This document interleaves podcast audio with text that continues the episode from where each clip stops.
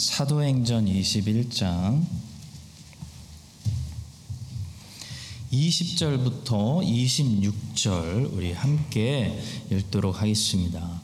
그들이 듣고 하나님께 영광을 돌리고 바울더러 이르되 형제여 그대도 보는 바에 유대인 중에 믿는 자 수만 명이 있으니 다 율법의 열성을 가진 자라 내가 이방에 있는 모든 유대인을 가르치되 모세를 배반하고 아들 아들들에게 할례를 행하지 말고 또 관습을 지키지 말라 한다 함을 그들이 들었도다.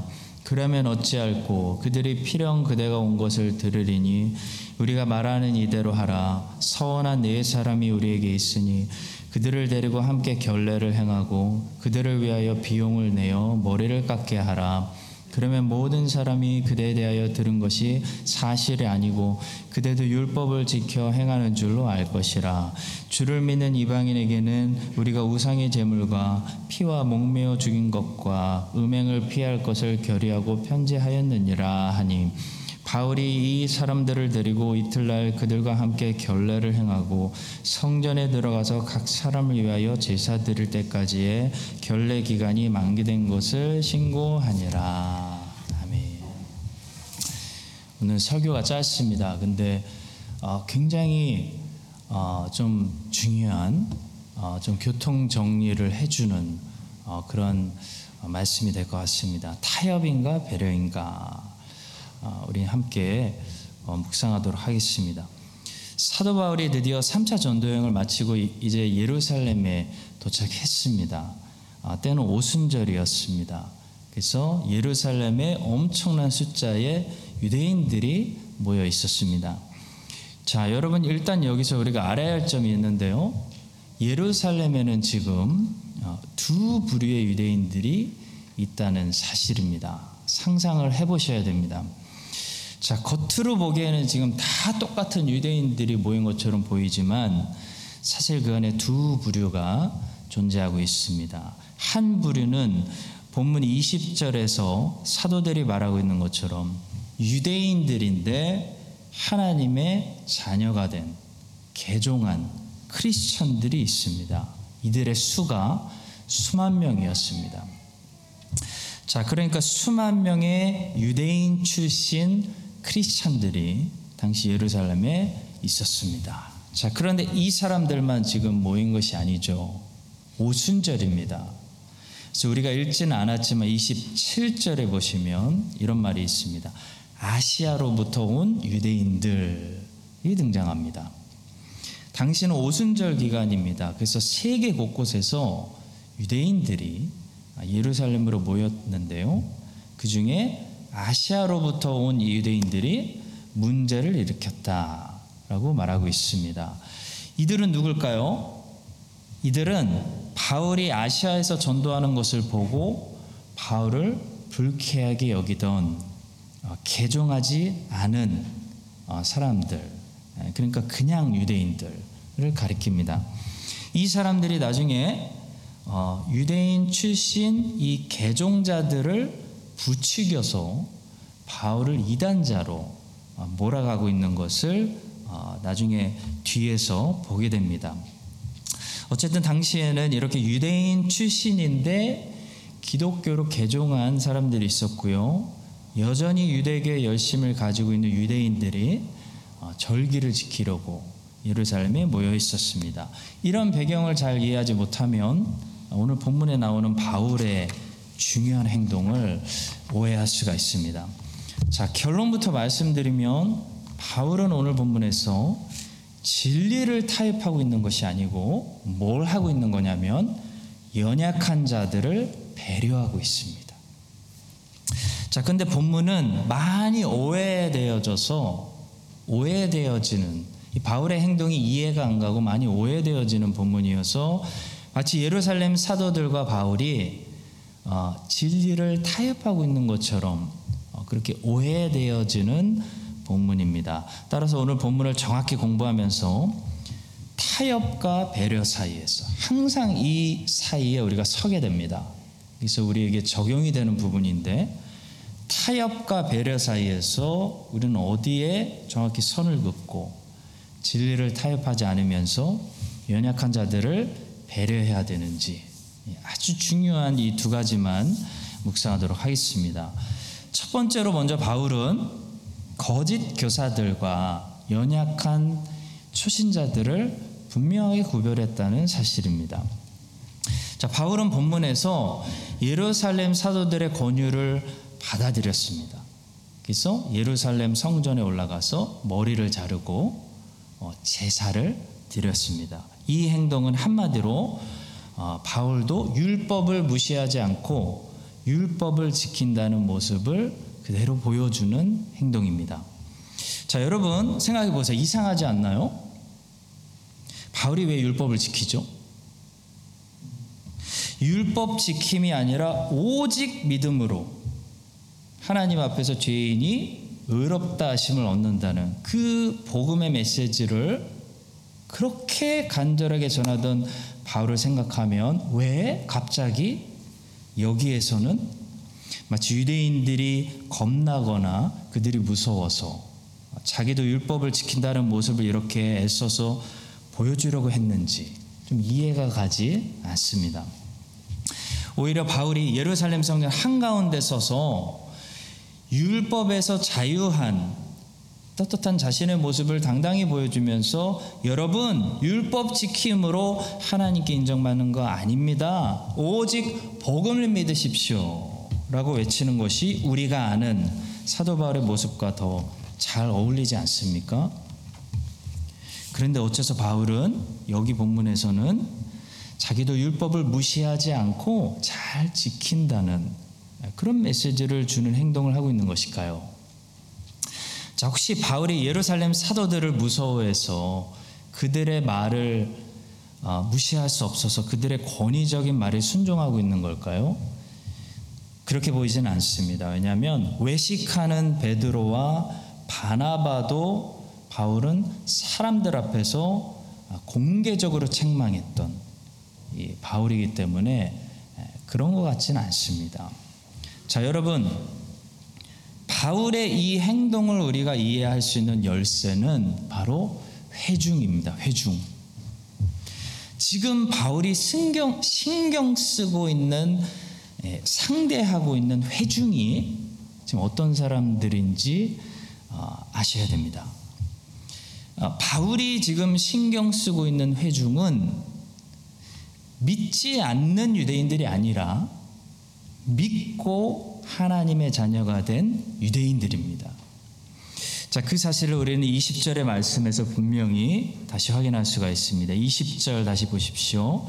그들이 듣고 하나님께 영광을 돌리고 바울도 이르되 형제여 그대도 보는 바에 유대인 중에 믿는 자 수만 명이 있으니 다 율법의 열성을 가진 자라. 이 사람들 때문에 바울이 율법을 지키고 있는 겁니다.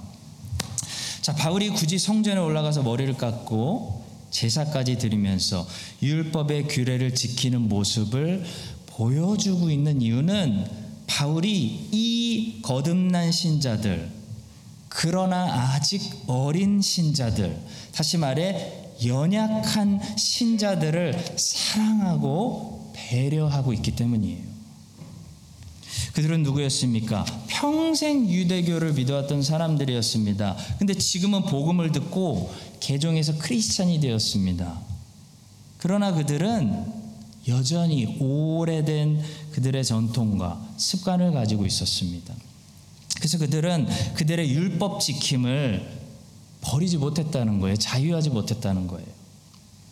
그런 초신자들에게 바울은 굳이 그들이 시험 받도록 걸림돌을 그 앞에 두는 사람이 아니었다는 것입니다.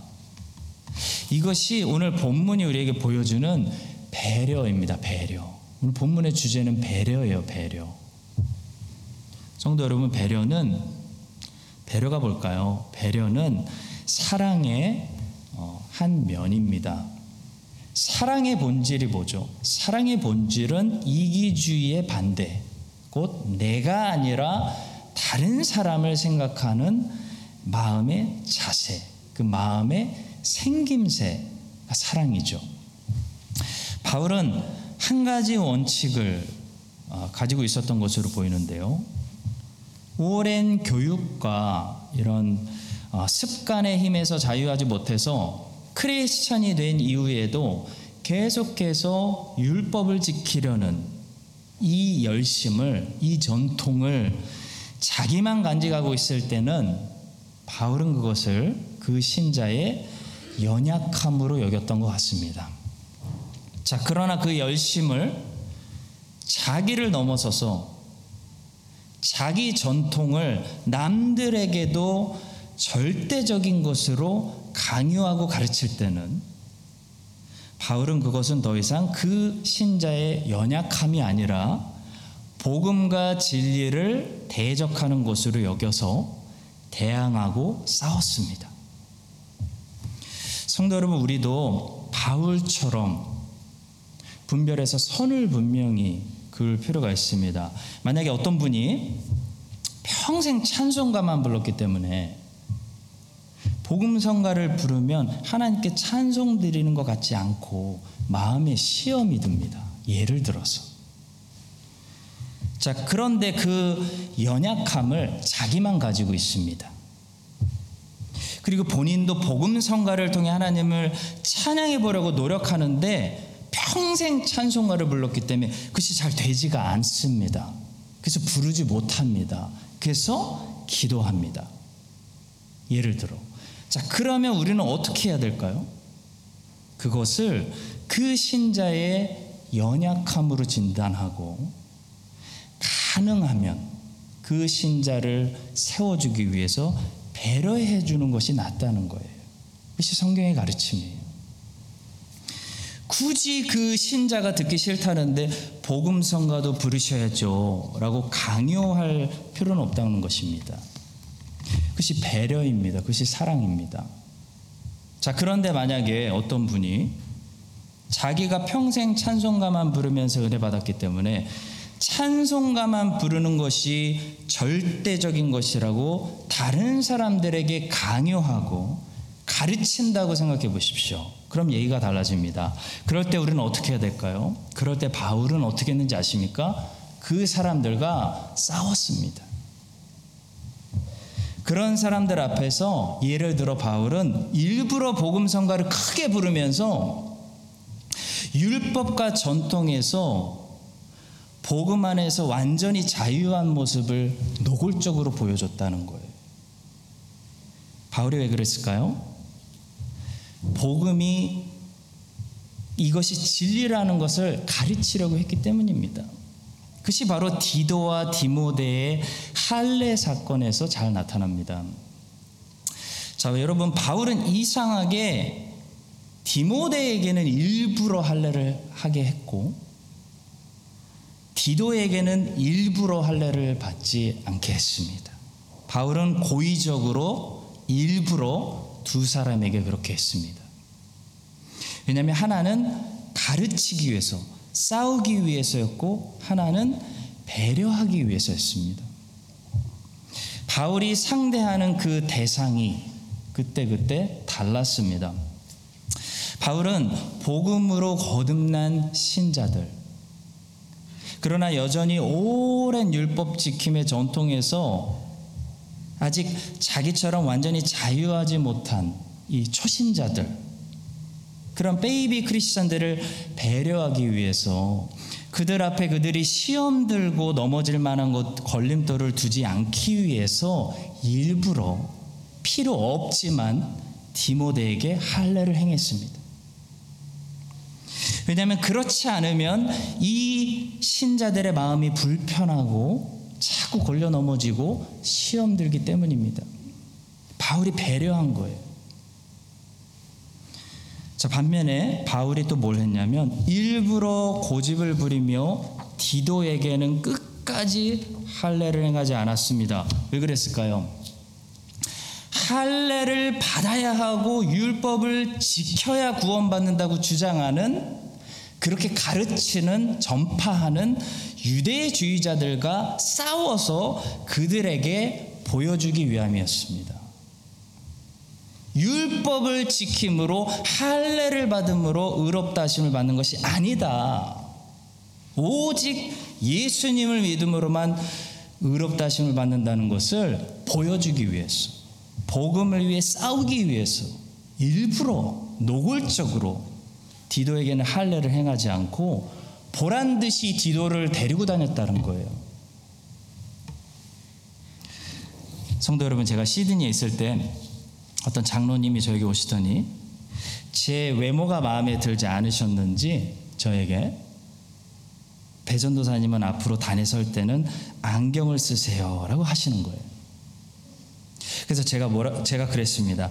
앞으로 제가 단에 설 때는 장로님이 안경을 벗으십시오. 그럼 제 얼굴이 잘 안 보이실 겁니다.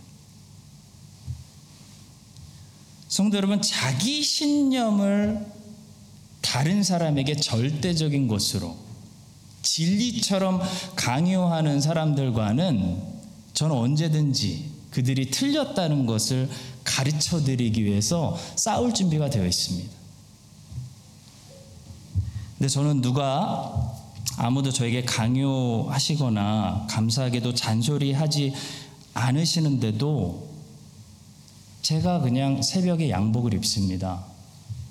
왜냐하면 제가 양복을 입고 단위에 올라가는 것이 오라서가 아니라요. 많은 분들 앞에 넘어질 만한 걸림돌을 두지 않는 것이기 때문입니다. 양복을 입는 것이 진리여서가 아니고요. 양복을 입는 것이 저의 배려이기 때문입니다. 성도 여러분, 바울은 본문에서 타협한 것이 아니라 배려했습니다. 바울은 할례를 절대적인 것으로 주장하고 복음만으로는 충분하지 않으니까 율법도 지켜야 한다는 유대인들과는 일부러 싸웠습니다. 일부러 율법에서 자유한 모습을 더 보여주었습니다. 바울은 한 번도 그렇게 복음을 타협한 적이 없습니다. 바울이 얼마나 율법에서 자유한 사람이었나요? 우리는 갈라디아서와 로마서의 서신을 보면 알 수 있습니다. 바울은 율법에서 완전히 자유했습니다. 그러나 바울은 오늘 본문에서처럼 율법을 지키고 있습니다.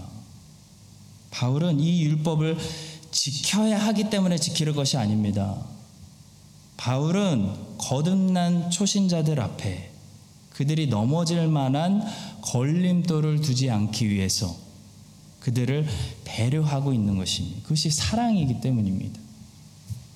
바울은 고린도 서신에서 그래서 이런 말을 한 적이 있습니다. 유대인들에게 내가 유대인과 같이 된 것은 유대인들을 얻고자 합니다.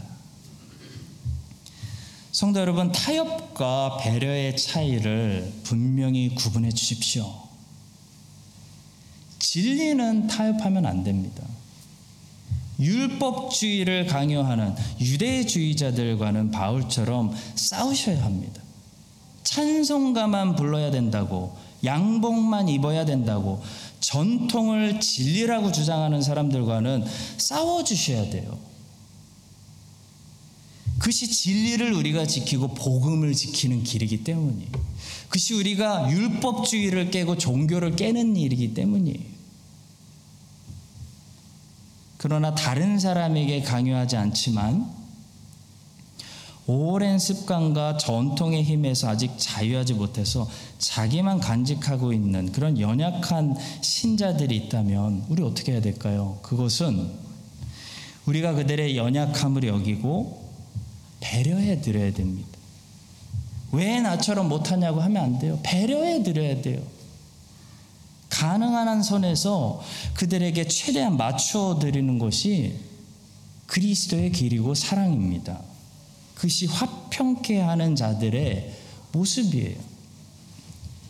타협과 배려의 차이를 잘 구별하셔서 타협은 하지 않으시되 항상 연약한 자들을 위해서 배려하셔서 공동체를 더 화평하게 지켜나가는 우리 크라이스트 찬인 장로교회가 어떤 사람이 와도 어떤 연약한 신자가 있어도 시험 당하지 않고 걸려 넘어지지 않고 화평을 지켜나가는 그런 바울과 같은 성도들이 되시기를 주님의 이름으로 축복합니다. 자, 두 번째로 그렇게 남을 배려하는 것이 결국 나를 위해서 좋다는 사실입니다. 바울은 본문에서 자기를 위해서 지금 율법을 지킨 것이 아닙니다. 절대로. 바울은 순수하게 그 유대인 출신 그리스도인들, 그 연약한 초신자들을 위해서 율법을 지켰거든요.